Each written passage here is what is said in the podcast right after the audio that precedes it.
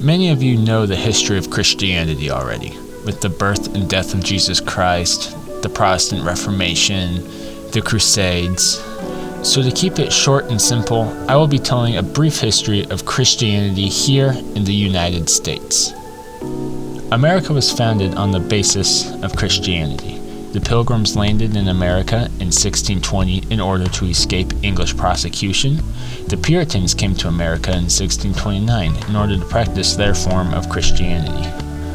Then, from 1730 to 1740, there was a time called the Great Awakening. Jonathan Edwards, a preacher from Massachusetts, tried to return Americans back to the Puritan strict beliefs preachers from all across the colonies traveled to try and convert the population to what they called the New Light, in contrast with the Old Light, who disapproved of them. This actually created two of the colony's first colleges, Princeton and Williams.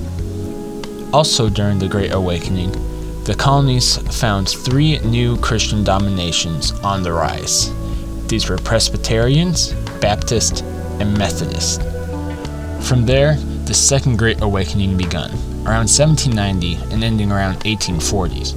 New forms of Christianity were formed and spread across, from the Church of Latter day Saints in 1830 to Jehovah's Witnesses in 1870 and Adventism in 1830. But one of the major denominations to come out of the Second Great Awakening was African American churches.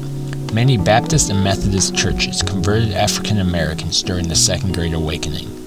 After the Civil War, black Baptists wanting to escape segregation created multiple Baptist congregations.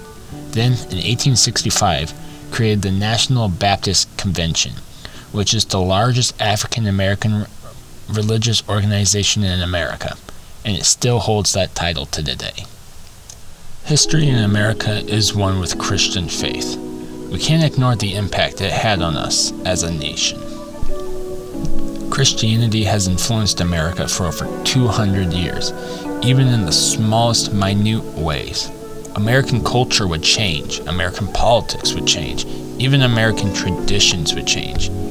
No more lighting of the Rockefeller Christmas tree, no more St. Patrick's Day, no more Valentine's Day. All of that wouldn't exist without Christianity.